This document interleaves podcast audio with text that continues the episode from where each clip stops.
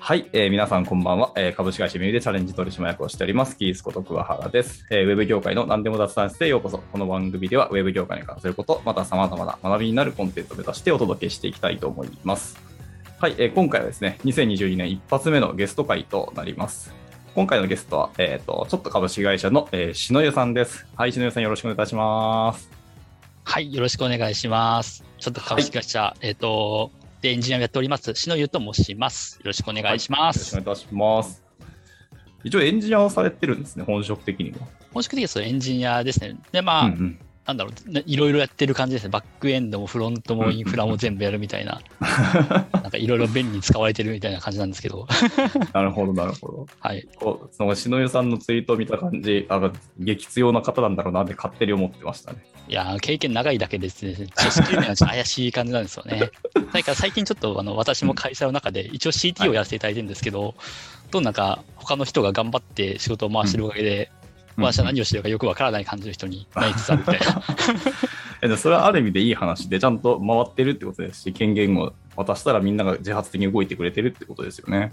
そうですね、まあ、ちょっと私が今、新規事業の開発の方に付きっきりになっちゃってるので、まあそれ以外のその、まあ、会社のキャッシュを稼ぐところの支度の方いを、いはい。他のメンバーが頑張って盛り立てていってるような状態なんですね。はいなるほど、なるほど。ありがとうございます。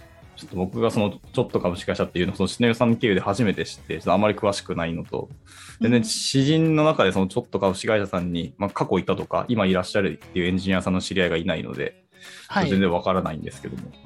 そうですね、なんか弊社、まあ、3期目の会社社員、まだ10人ぐらいしかいないので、はいはいはいはい、結多構分まだままだ今からな。そうですね、はい、できたばっ、うんまあ、できたばかりというか、あちょうど人を増やしたのが、なんか去年からなので、うんうんまあようやくその会社としての手を成して始めてきたかなみ たいな。いいですね、はいでもいいですね。10人ぐらいだとまだまだまだ楽しい感じですよね。そうですね。うん。うんここからいろんな意見とかやり方とか考えが出てきて、なんですかね、こうチームを以外をうまく分割しつつ回し方が出てくるなみたいな話があるのかなと思ってて。はい。うんい。やー、いいなーそう僕、そういう小さい会社に入ったことがなかったので、ちょっと羨ましいと思ってて。ああ、そうですね。なんか私も初めて、この規模だと初めてなんで、うんうんまあ、ちょっとこれからどうてんやまんやしていくかよくわからんみた いな。 ちょっと楽しみであり、ちょっと怖,、うんうん怖くもありみたいな感じなんですけど、まあそんな感じでございます。はい、ありがとうございます。いや、そうですね。この話もちょっと僕は全然深掘りをしたいんですけど、今日は全然違う話でちょっとお呼びをさせていただいたというところで、 はい。まあ、あの、とあるツイートで、まあ、篠井さんの、いわゆる、これも女装と呼んでいいんですかね。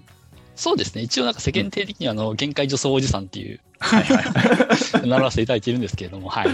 はい、そう、その女装そのものに僕はちょっと興味が実はおあって、まあ、したいっていう、まあ、できるならワンチャンしたいなってのもありますし、あの、大学時代に研究室の先輩の女性の先輩の方がいらっしゃって、なんか一日顔をひたすらいじくられたりと か、ウィッグつけたり、あの、つけまつげをして授業出てこいと言われて、まあ面白そうだからって言ってはいは出いはいたんですけど、まあめちゃめちゃ笑い物になったんですけど、まあ新鮮な感覚だなと思ってて。うん。まあでもなんか似合いそうなお顔をされてるような気いや、どうなんですかね。まあまあがします一応が、若干まつげが人より長いから、まあ、目元はっきりしてるっていうのはよく言われますけども、まあ、そんなこんなでそう女装ガチでやられてる方っていうのにちょっとお話が聞ける機会ってなかなかないなっていうので、はい。はい、そんなところをちょっと聞いてみたいなと思ったんですけどもはい。まあ、そうですね。まあ、話せる範囲であれば何でも話せるの で、はい。でやっぱりそうですねあのきっかけ的なものとか篠江さんがその女装や本気でやりたいってなんか思ったそのなんか、ね、原点的なのがあったらまずそこから深掘ってみたいなと。そうですね。まあ、もともと私、なんか昔からやってたんですよ。あの、うん昔、や、や、昔からやってたから昔やってたって感じで、あの、うんうんうん18ぐらいにまあ上京してきたんですけど、まあ、その後は20歳ぐらいの時に、まあ、最初にやり始めてみたいなうんうんうんところ、まあ、きっかけは、まあ、当時だと2チャンネルですよね。2チャンネルのオフ会みたいな。あーはいはいはいはい。めっちゃ流行ってたじゃないですか、あのとあの当時。はいはいはいはい。っていうところで、まあ、なんかそういう人に出会って、あれ、別に男でも着ていいんじゃないかみたいな。うん。いいんじゃないかってところからちょっと挑戦したらちょっとなんかね、はいはいはい。面白くなっちゃったみたいなところはいはいがはいは最い初のきっかけだったんですね。なるほど、なるほそど。れが大体2、3年ぐらいかなやってたのは。うんうん。うん、で、その後私が結婚したりとかなんだかいろいろあってしばらうくん辞めてたっていう状態うんうんになって、はいまたこういうことやり始めたの、実は去年からなんですよ。えー、タイムリーに、最近なんまでさすにね。タイムリーだっはいたはんいですはいね。はい。まあちょっといろいろ紆余曲折ありま して、はいまあ、そこはちょっとおいおいと話させていただければなと思うんですけれども、なるほど。はいまあ、まずまあやろうと思ったきっかけが、なんだろうな、結構会社のなんだろうブランディングとかによってくるのかな、もしかすると。うんうんうんうんうん。あの、一応うちのそのバリューの中に、その、ダイバーシティっていうものがあってですね、まあ、いろんな人がまあ活躍できる会社にしたいねっていうところうんうん。っていうのがありまして、で、まあ、初期のその LGBT 云々みたいな、うんうんうんうん。ああったじゃないですか。はい。 なった時に、じゃあダイバーシティを体現するには何をしたらいいのか。うんなった時に、おや、これは女装ではないのかみたいな。 昔やってたし、みたいな。はいはいはいはい。っていうところで、まあ、よくわかんない理由からちょっと始めたりとかして、うんで、それで会社に、ね、急になんか女装して会社行った社長が、え、何やったのみたいな。うんうんいや、もう本当に前振りなくいきなりやったんですね一応、なんかね、そそう、前振り、なかったですね。 あんまりなくて。いやなんか、もともと入社の時に、その、うん。コスメとか好きで集めてますみたいなはいはいは話を出してたので、い。うんうん。まあそまあ、そういう流れかなという、はいはいはい まあ。一応小出しには出してたと。そうですね、小出しにはしてましたね。はい。えー、いや、面白いな。いや、でも、とてもいい話だなと思いましたね。電車もいろんな個性とキャラクターの人がいるんで、うんまあ、そういう人たちがその個性を出せ出したまま仕事できるってのは本当にいいことだなと思うんですね。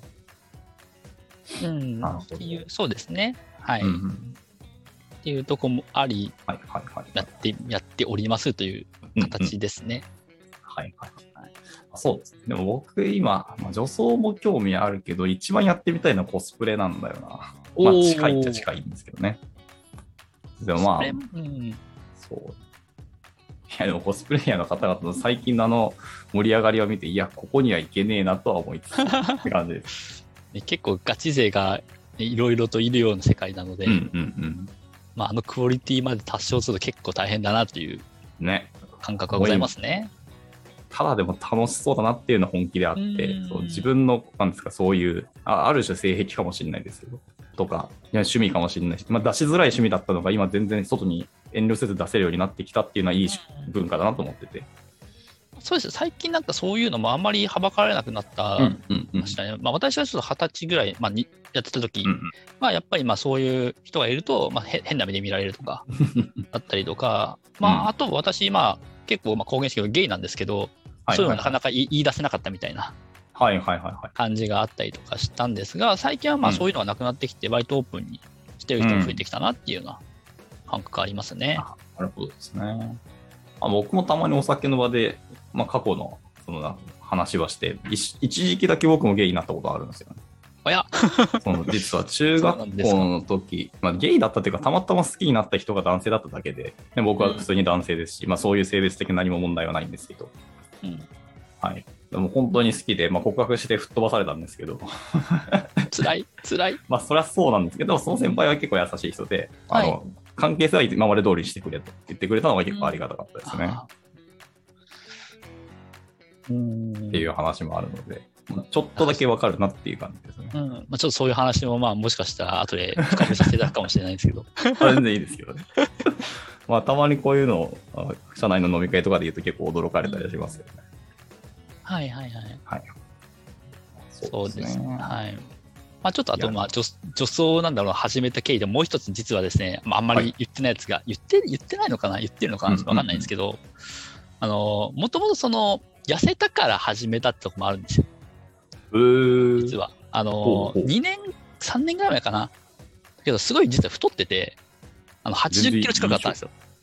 今そう身長おいくつなんですかで170ですね。ああ、じゃあ80キロ以上それは重いですね。結構な太り方をしてですね、あの健康診断で、あの、なんだろうな、要検査がいっぱい並ぶみたいはいはいはいはいな、はい 中。性脂肪やべえみたいなところがあっはいはいて、これはちょっとダイエットしないとやばいなとはいはいいうところがありですね、まあ始めて、まあ大体1年ぐらいでまあ20キロぐらい落としたんですね。うんはい。おお、すごい。20って結構でかいですね。結構だから食事をかなり制限して、まあ、ただまあうん仕事しててあんまり動く気がなかったので、ちょっと食事制限だけしっかりしようみたいなうん。で管理をして、落として、で、まあ、そこからまあ入今のダイバーシティの話があってやるみたいはいな、せっかくやったしやるかみたいな気持ちもあ ったですね。あ、でもそうですね。痩せると着れる服なんてたくさんありますからね。そうですね。うんうん。そうなんですよね。はい。あ服に、自分の体とか体型を服に合わせるって結構面白いのって最近思ってて、はいはいはいはい。体型に合わせた服選びを最初してたんですけど、いや、そうじゃない、着たい服のために俺が合わせるっていうのが、いや本当のファッションだろうと思ってて、はい、あいいこと言いますね。 同じ意見でございます。やっぱりね、あの外部の API ってなかなか変わんないんで、自分がインターフェース変えるしかないみたいなね。いい例えだな。 でまさにおっしゃる通りですね。なるほど。ありがとうございます。だから私も結構服選びのそのポイントが、まあ着たい服を着るために体をどう絞っていくかみたいなうん。やり方をしたりとかするので、だからなうん結構やっぱり細めの服を好んで着たりとかしますね。うん。うん。。はいい。なるほどね、まあ、そういう服の方がやっぱお好みなんですかね。単純に。そうですね。まあやっぱりその、なんだフェミニンとかガーリーみたいな感じのはい服がはやっぱいりはい。好きなので、まあ今日も若干そのフェミニンっぽい感じのぽい感じ服ですを着よていね。るので、はい。うんうん。結構可愛い感じだなと思って見てそまうすでけすどね。ね。はい。っていうのをよく着ます。はい。はいはいはいはい。やっぱりそのなんだろうな、男性の服と、男の時代の服とやっぱ比べて、あれやるの楽しいんですよ。うん。いや、そうそう形そも、うそそううなんそうですそうよ。そう。わかる形も色もいろいろあるし、ものすごいやい数出てるわけですよ。そう、おっしゃる通りなんですよ、もう本当に。男性服って大体もう色が寒色系がやっぱりベースになるし、やっぱ肩幅とかちょっと大きいので、ちょっとごつめになってるとか、うん、はい。女性の方がやっぱりね、シルエット的にもそうだし、色合いもそうなんですけど、楽しさの幅が全然違ってて、僕うん好きな色とか、例えばあのチェック柄の服とか、はいはいごくまれに買うんですけど、女性の方が明るさがあ増してて、あ、ありますね。見た目的にいいのに男性って暗いんで、いいつも欲しくて買えなくて困ってて、泣く泣く買わないみたいなやつですよね。そうですなんか幅が狭いんですよ。あの形もそうだし、色もそうだしみたいなところがあって、うんうんうんだから、まあ、私たち男時代の時はもう全身ユニクロみたいな生活してましたね。ああ、はいはいはいはい。興味が湧かないみたいな。まあ、その当時のユニクロさんは確かに、もう、ほぼほぼ一定と言いますか、あまり遊びがない感じだったので、今でこそいろんなコラボしたりとかしてるんですけど。まあだからそういうのもあって、まあ、女性服楽しいなみたいなところはありますね。うんうんうん。なるほどね。ちなみにここまで突っ込んで質問していいか分かんないですけど、はいやっぱり体の形も絞りますけど、やっぱ男性だからいろいろ、いわゆるすね毛だったり、毛的な処理もしたりするんですかあそうですね、毛的な処理に関しては、もう全身脱毛をやってまして、あ、すっげえもう全部ないです。つるっつるです。はいはいはいはい 僕はちょっとヒゲ脱毛しかやってないんですけども、はい。まあ、確かかにヒゲやるとだんだん他のも行くよって言われたんですけど、そんなことないやろと思ってたんですけど、ちょっとやはり目が行き始めますよね。に。ですよね。いや、毛ないと楽ですよ。やっぱりですよね。それは思っている。だからもう全身で私はなんか VIO とかもやってるので、 はいはいはいはい。だからもうほぼそういうところも毛がないみたいな感じですね。ああ、でも、いいな。いい話だな。じゃあちょっと興味はでもやっぱあるんですよね、その辺に。全身、全身までやるかみたいなのは。なるほど。ちなみに、あ、すみません、もう一個の話ちょっと変えてみたいんですけど、はい、どうぞどうぞ。今、爪がすごく綺麗というか、整ってていいなと思ったんですよ。爪ですかはい。やっぱそう、女性らしさといいますか、形というのかな。男性ってやっぱりこう、とはいはい。四角いといいますか、あんま先長くないというか、はい感じだったんです。結構頑張って整えてる感じですかそうですね、これれはまあ意識して自分で削ってはいる感じですはいはいはいね。まあちゃんとネイルサロンとかそうそう行きたいなと思ってるんですけど、は。うんうんうん。なかなかまあ行くいタイろミいングろをつかめずみたいなね。結構インスタで、ね、あのね女性のネイル師さんとかのあの写真とかあの、お客さんの写真上げていい人とか上がったりするじゃないですか。はい。すごい楽しそうだなと思ってて、で僕、深爪だからね、なかなかい行く勇気ないなと思ってて、 なかなかすごい、あの単純に羨ましいなと思っただけなんですけど。あーまあなんかそういう時となんか整え方とかを教えてくれたりとかするので、うんうんうんまあ一回なんかで試していってみるのはありなのかもしれないですね。はいはい私も行かなきゃなと思ってるんですけど。で一応の方会社の、なんですかね、新卒の子が、なんかあの男性の子なんですけど、あの全然そういう女装とか興味あるわけじゃなくて、もう単純に、あの、ネイルをしてる子がいたんですよね。はいはいはい。で、ちょっと僕もそれに感化されて、マニキュアだけは実は何本か持ってるんですけどね。ちょっと最近やれてないんですけど。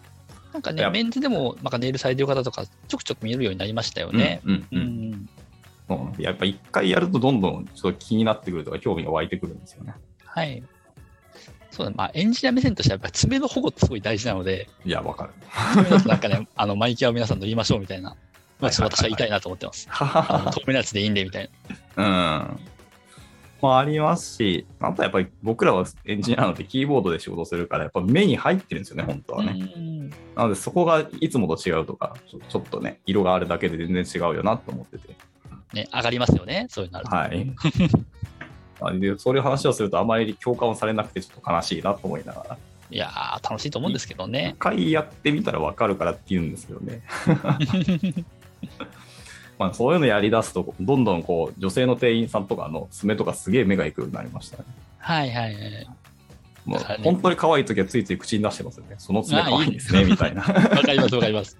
私もね、あー、かわいいって言っちゃったりする、うん見ると、店員さんのやつ見るとはいだからまあ、結構まあそういうところにまあ手かけてる人って、まあ、またまあ、昔、まあ、なるな私がまあ見ていた頃よりかは、うんまだよりより目につくようになったみたいなうん感じですね。やっぱやってみないとなんか意識することなかなかないうん、かなと思うので、まはあ、いそこでなんか見てる世界がちょっと広がったなっていうそう感で覚がちすょっとあったりねは。しますね。はいわ、かりまます、わかります。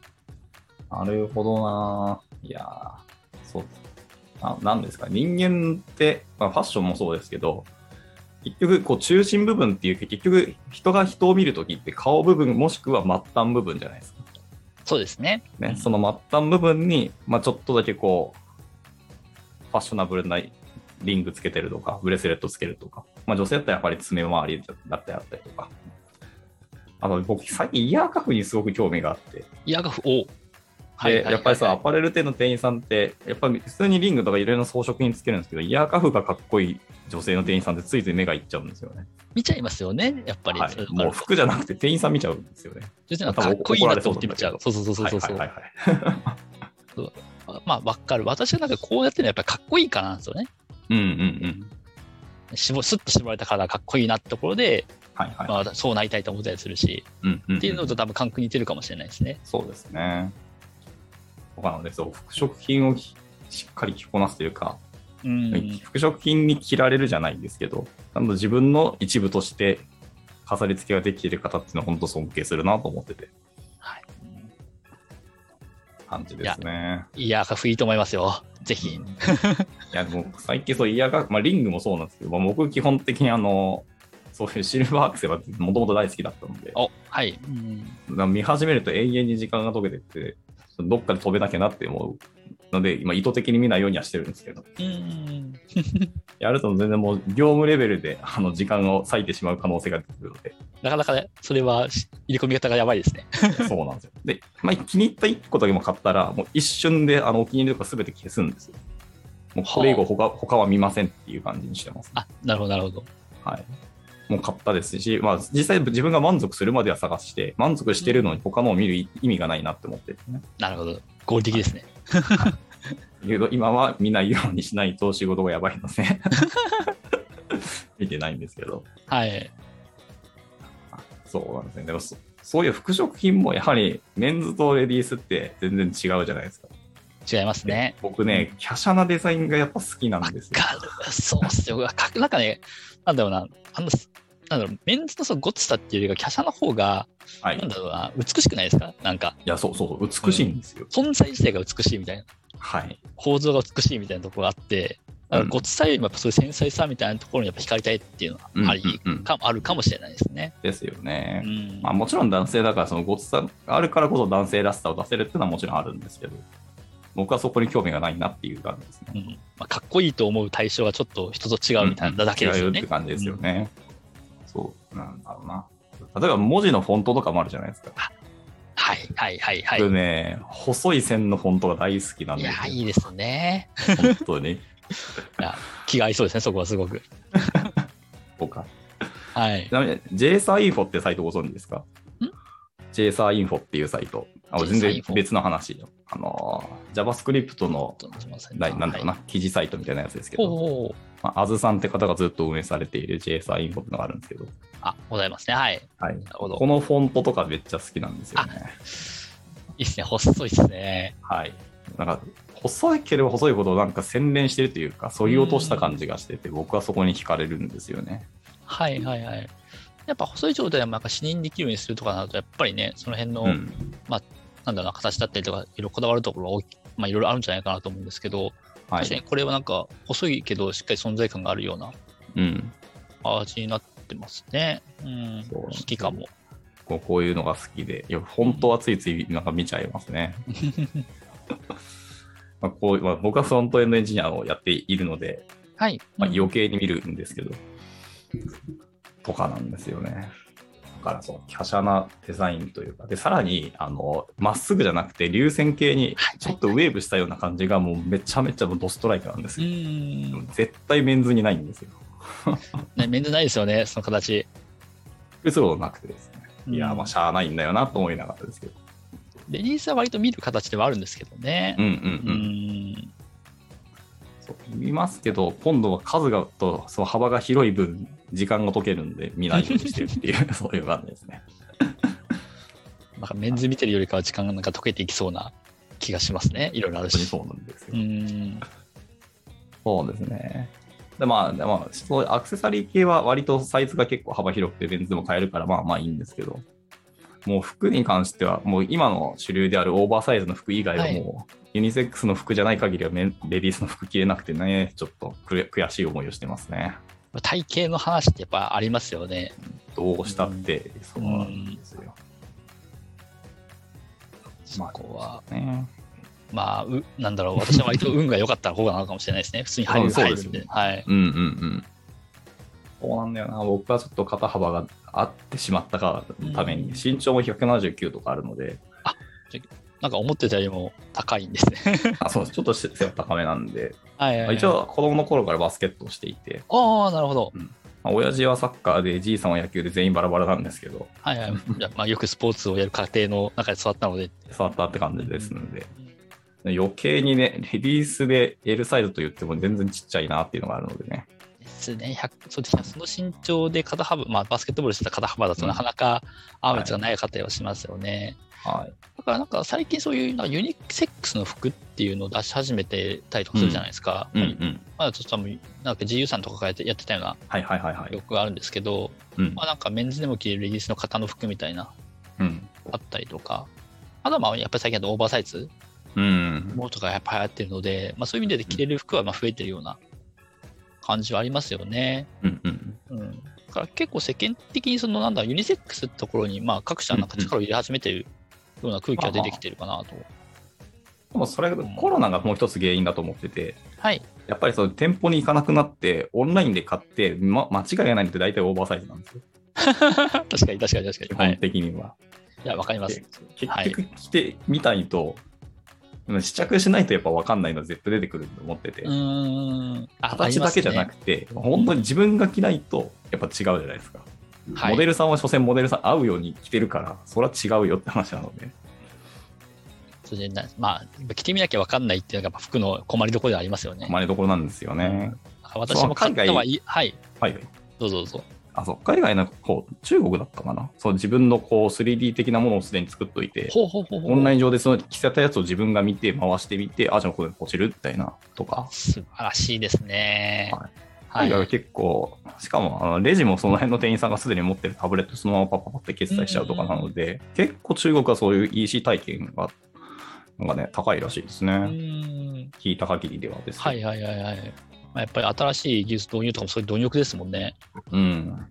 まあ、楽したいってところあるんじゃないかな、確かに。うん。まあ、せっかく VR できたんで、もっとそれをね、拡張していけば、全然いもっともっと見やすくなると思うんですけどね。そうですね。そうすると、買ったけど合わなかったみたいなね、あの、うん泣く人はいなくなるんじゃないですか、私みたいに。いやー、合わなかった時のショックはでかいですよね、本当深いでに。すね。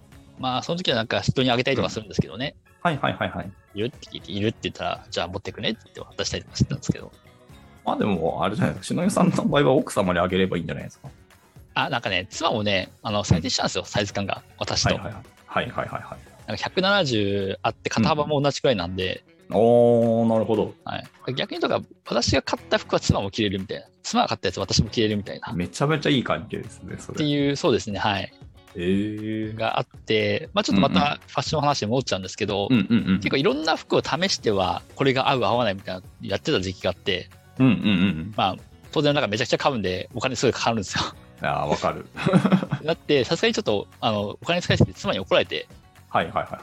あのもうなんか買う時はなんか2人で買えるよ着れるような服を買えとうん。いうところになり最近はなんかそういう感じに妻も着ているはははは服をちょっと買うようになりましたね。あでもいいな、夫婦間でふし服をシェアし合えるってめちゃめちゃ理想だなと思ってて、こもう僕個人としてはですけどね。まあなんか理解のある妻でよかった。 あでもそこはそうかもですね、 確か普通は無理なんで。そうそう、あの、そうう、んゲイなんだけど、もともとの両、あの、女性、もともと両方いけるタイプだったんですに。うんうんうん。で、まあ、今の妻と、とまあ、付き合って結婚したっていうのもあるんですけどね。うんうんえ本当にそうですよね、ご理解があるとってことです よね。だってまあ、本人実際どう思ってるか分かんないですけどね。まあまあまあまあ。でも、しっかり選んだってことはほん、まあ、受け入れることを決めたんでしょうねっていうので、うん。めちゃめちゃありがたい話だと。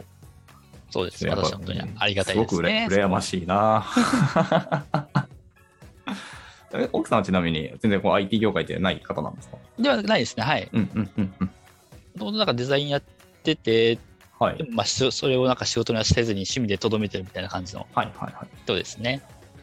デザインってそのウェブデザインですかプロダクトデザインとかえっと、どっちかというとなんかイラ、えっと、グラフィックだったりとか、はいはいはいあとはなんだろうな、その、まあ小物とかのデザインみたいなうんうんう方んが多くて、今ちょっとスマホカバーとか私使ってるんですけうど、んこれ妻がデザインしたんですよ、えースマホカバいけてるなー。そうそういいな作ったりとか、あとはその、結婚指輪、うんまあちょっとつけつけてないんですけど、 結あ、いえいえ。婚指輪をね、あのはい妻がで妻がデザインしたんですよ、結婚指輪も。はいはいはい。で、こういう、見えるかな、形の、見え見えにくいな、これ。ああ結構ごつめですね、意外と。大きいきそうですね、大きいやつで、こうんの掘ってるところを妻がデザインして作ってもらったいですやね。っー、はいセンスあるな。ていう感じのことをやってる妻はいはいはいはい。ですね。はい。いやーでも何度こう見てもこう黙ってるのはどっちが奥さんが分かんねえとか言われそうだな。どうでしょうね、それは。 なるほどです。そういます。そっかそっか。じゃあ今からもしこう助走するとしたら、どっから入るのがいいんですかね。そうでやすっぱね。ま目からですかね。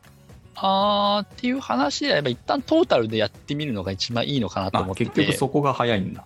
まあ、ややってみると分かんないですよ、やっ ぱり。こういうのなるっほてど。。はいはいはいはい。やっぱり人間、その経験があるところでしからでしか最適解って出せないと思うので、うんうん、一旦経験をしてみるってところ、一応なんか、あの東京でもいくつか女装サロンっていうお店があってですね、そこでまあうんフルメイクして衣装もやってくれるみたいなところが何箇所かあるので、えー、多分まあす新ごい新宿とあと中目黒にあるのかないい情報だ。はい。あるので、一回試しで行ってみるといいのかもしれないですね。うん。うん。いくらぐらいだろうな。結構だから2万ぐらいしますね。あ予想より低かった。なんかがっつりやると5万ぐらいいくのかなと思ってたので。まあ、大体だから2あまあで万もぐらい、そうですうね。んうんが多いですねお店とコースによるのか。そうですねああ、なるほど、なるほど、なるほど。 うん写真見るとちょっと面白いな。これ本当にやってみたい人がガチでやってみたけど、いや、合わねえだろうみたいな人もいて、ちょっと面白いな。そうですね。だからまあ、うんなんだろう、たい一つ一つの経験としてやってみるみたいな人うんが結構多いんじゃないかなと思ってたりするのと、まあそんな感じかな。ははい。いはいはい。いや、でもいいな。なるほどね、こういうのがあるんですね。いや、いい情そ報うですね。あんまりまあ、あの、なんだろうな、一般的に知られてるわけじゃないんですけど、そういうのあったりしますね。うんうんうんいや、もうこれは貴重な情報ありがとうございます。いえいえ。ちょっとマジやったら、えっと、どうしようかな。写真はでも、 ちょっと今のツイッターアカウントで上げるのはちょっと違う気がするので、はい。 まあいいいいのかなわかんない。一応肩書きがあるうちはいやあんま遊ばない方がいいだろうという、め命じてるんで自分に。なるほどです。はい。うんいや、でもなんかこの業界、女装してる人多くないですか意外といますよね。なんかいるんですよね、IT。うんうんまあ、一番有名なの、ちょっと名前が忘れましたけど、あの PHP カンファレンスで必ず助走する方やったはいいはらいっしゃはるんですよい。配信系のはいガチな人ですけど。はい。しままああ、普普通通にに。ですよねう。んああいう人、い結構いるんですよね。そうそう、いるんですよ。だからこの業私界はの知り合いでもなんかね、エンジニアやってて助走しますって人、まあ、結構知ってるのって、うんうんはい。なんか他のなんか職種より明らか優位に多いんじゃないか なと思ってます。まあちょっと私が以前なんかつぶえたんですけど、まあ、どこでこの助走してるエンジニアが生まれるんだって調べた時にあ、あ、はいはいはいはい。なんかその、大体なんか、助走してる人率高いのがあの高専生なんですよね。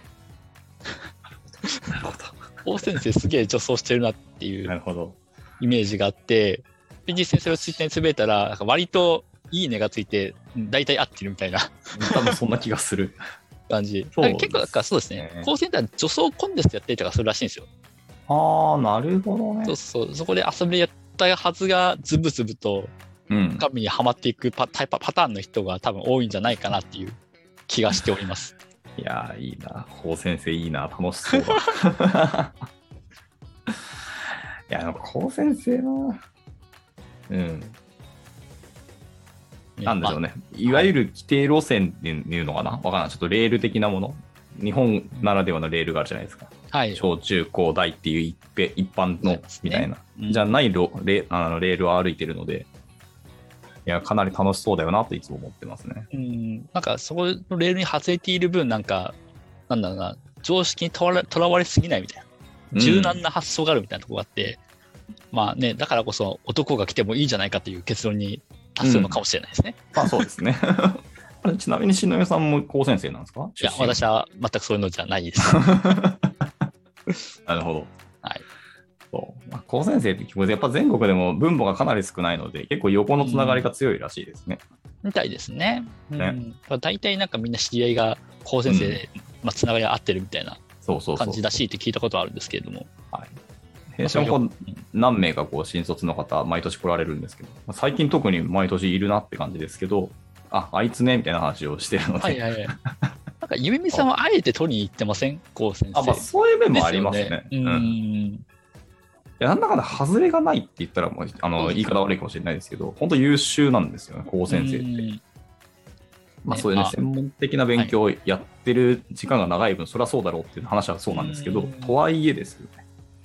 はいまあ優位な高先生ってすごい人が多いなっていうイメージがうん。う思いんま、すね。なんか御社も何名かすごい高先生がいらっしゃるじゃないですか。まあまあもっと高先生みたい な、はい。若手みたいなやつがいるいるじゃないですか。あいの、やそすごのいな話、はいあ、そうです。その話で聞くと、ちなみにしげちゃんとはどこでつながったんですかしげちゃんとは、えっと、普通にツイッターしたら、ツイッターかどっかで、なんかはいすげえ技術力ある女の子いるなと思って、はいはいはい。繋がって、なんかタイミングがあったので、はい ご。飯行こうかって言って、うんちょっと遊びに行ったら、なんか そうじゃそうだったみたいな。形で最初ちょおじさんとっと少年みたいなそうそう、おじさんと少年みたいな。だから年ぶっちゃけ、あの、一回りどころか、なんか、しけちゃん2倍にしたら私の年みたいな感じです。あで大も体そうですよね、確かうん。しげちゃんまだ10代だもんな。そうなんですよ。いや、いまだに彼の彼のちょじゃない、彼ですね。失礼する。どっちなんでしょうね。彼が10代であのスキルを持ってるの、僕、いまだに疑ってますね。いや、だってね、なんか人生2周ぐらいして、そこら辺なんかシニアより全然できますよ。やばいっすよ。できます、全然できますね。はい。いや、3週目行ってておかしくないと思 ってる。本人はあの確かに否定されますけど、そうですよね。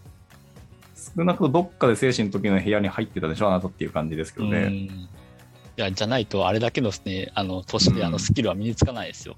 そうなんですよね。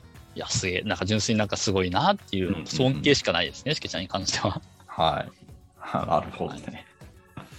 あのそうですね。まあ、しけちゃん筆頭に、弊社の、そうですね、高専生、大体みんな優秀だよな。まあね、優秀ですよね。去年か一昨年のでも、高専中退したっていうメンバーが来た時はちょっと笑いました ね。代表がなんか一本釣りしたって言って、はいはいはい。それは分かったけど、じゃあよろしくって投げられた時にはどうしようかなと思って。僕の14個下かな、確か。うーわーいきなり一回り以上したって言われて、うん、はいどうしようかなっていう子も、もう14もしたらと、やっぱ見てきたものとか文化が違いすぎて、いや、そうですね。僕の考え方とか習慣とかまあ通じないんでしょうねって思って、何を喋って繋がればいいか全然分かんなうかん。っいや、た、本当で。す。 そうそこはありますよね。まあ、はい同じエンジニアだったら技術の話をするしかないなっていう。そうそうそう。おでも世話しまそすけどこねしかないなと思って、もううんエンタメ系は100%外れるの分かってる。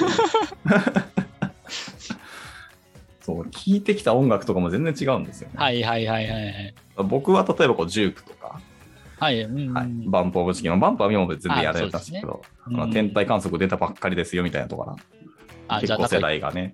結構、じゃあ世代一緒ですね、私と、おそらく。なるほど。はい。僕、ギリギリ昭和生まれなんですよね。実あは、私もギリギリ昭和生まれです。あれじゃ本当に近いですね。もしかしあれて。おいくつです私、今年で36位なんですけど、ああ、一個違いでしたね。お僕ー35になる。昭和62ですね。あ、なるほど。はい。 いや一つだけずれましたね。なやるミスでしたねほど、なるほど。いや、でも思ったより近かったです ね。ちょっと嬉しい限りだな。そうですね同年代とはいえ、ちょっと嬉しくなりますよね。はい。そっかそっか。でも、篠木さんもでもそういうメイクとかもちゃんとがっつりされてるので、思ったより若く見られるんじゃないですか。他の方にも。そうですね。まあ、多少若く見られることが多いうんうんうん。し、まあ、私としてもちょっとね、40、50ぐらいまではこの見た目を維持したいなっていう、ああ、全然いけるんじゃないですかね。それっていうところをちょっと頑張今頑張ろうかなと思ってます。まあでもそうですよね。ここからは年齢との戦いが始まるの で、まあもう始まってるのかそうそうそう、下り坂ですよ、もう、我々。な。はい。そうなんですよ。もういや30折り返しかっていうのはちょっと意は外、早いなと思ってますね。そう、その老化に抗わないといけない年になってくるので、まあでもね、40からまた新しい人生みたいな感覚だと 思うので、なるほどな。はい。わかりました。そっかそっか。まずは、まあ話を戻すと、まずは全身でやったらいいんじゃないのって話 ですね。そうですね、とにかく。そうやって試してみて、まあ、ちょっと検証して、またうん改善点を探していくみたいな、うん、うん仕事と一緒ですね。 まあ本当そうですね。何する人もそうだと思いますけど、まあでもそうですね。仮説と現象と次のプランとみたいなっはい、PDC ひたすら回すしかない、ていうことですよね。私も結局それでなんとか今に至るみたいな感じな んでう、ん最初はひどかったですよ、やっぱり。あ、そうなんですか。うん、全然メイクできないし、ああ、そうね。メイクは練習絶対いるよな。そうですね。今は全然まだ納得いってないので、あ、日々なんかそう、あその、うなんですか。ね、あの仮説と検証、仮説と実行と検証の繰り返しですよ、今も。おーめちゃめちゃお綺麗にできてると思ったんですけど、やっぱ違うんですね。ご理自身想の中でにはね、届かないんで すよ。ゴールは先だなと思いながら。なるほど。でも結構やっぱり女性の方もそうみたいですよ、やっぱり話聞くと。うやっんうんうん。ぱりみんな納得せずにひたすらなんかね、あの、改善しながらやっていくみたいな、、はいやってる人が多くて。いや、すごいな。全国の旦那さん、ちゃんとそこを理解して褒めてあげてくださいね上っげててく感だじさでい、本す。当に。本当に思ってる以上に努力されてますよ。意外となんかやってみて分かったんですけど、ちゃんとするとすげえ時間取られるんですよ。ですよね。本当に。あのやっぱり日々の生活でも、ちゃんとね、その身だしなみをうんうん綺麗に整えるためには、それなりのなんか手間暇とお金を投資しないとならないなっていうのが、実際になんか体験できてしまったので、うん。うんまあ世間のね、美人な人たちはこういうことをずっとやってるのかって思うと、頭がね、上がらないですね。なおかつメイクだけでやるの限界があって、うん本当日々の生活習慣であったりケアもあった上でのメイクなのでうん。裏のね見えてないかけ時間のかけ方は相当すごいと思うんですよね。ですよね。だからなんだろうな、女性と食事に行った時におごるおごらないって話があると思うんですけど、ちょっと男性はおごってあげてください。 うんぜひ怒った方がいいと思いますね。それだけの時間とお金は投資されてるのうんで、うんうん投資されてるとかかかけられているので、うんね、なんかしてあげた方がなんか仲良くなれると思いますよ、きっと。うんだと思いますよね。ほんとまあまあ乱暴な言い方をすると男性は所詮ひげ剃って服を整えるぐらいでしょうあと髪型ぐらいな。ね、思いますけどねなんか、うん、なんかそれもね、なんだろう、もうちょっとみんな小芸になれるといい、世の中なんかもっといいんじゃないかなと思うんですけど思いね。うんはい。綺麗な男はいくらいてもいいんじゃないですか。うん。私はそれとても嬉しいですけどね。うん。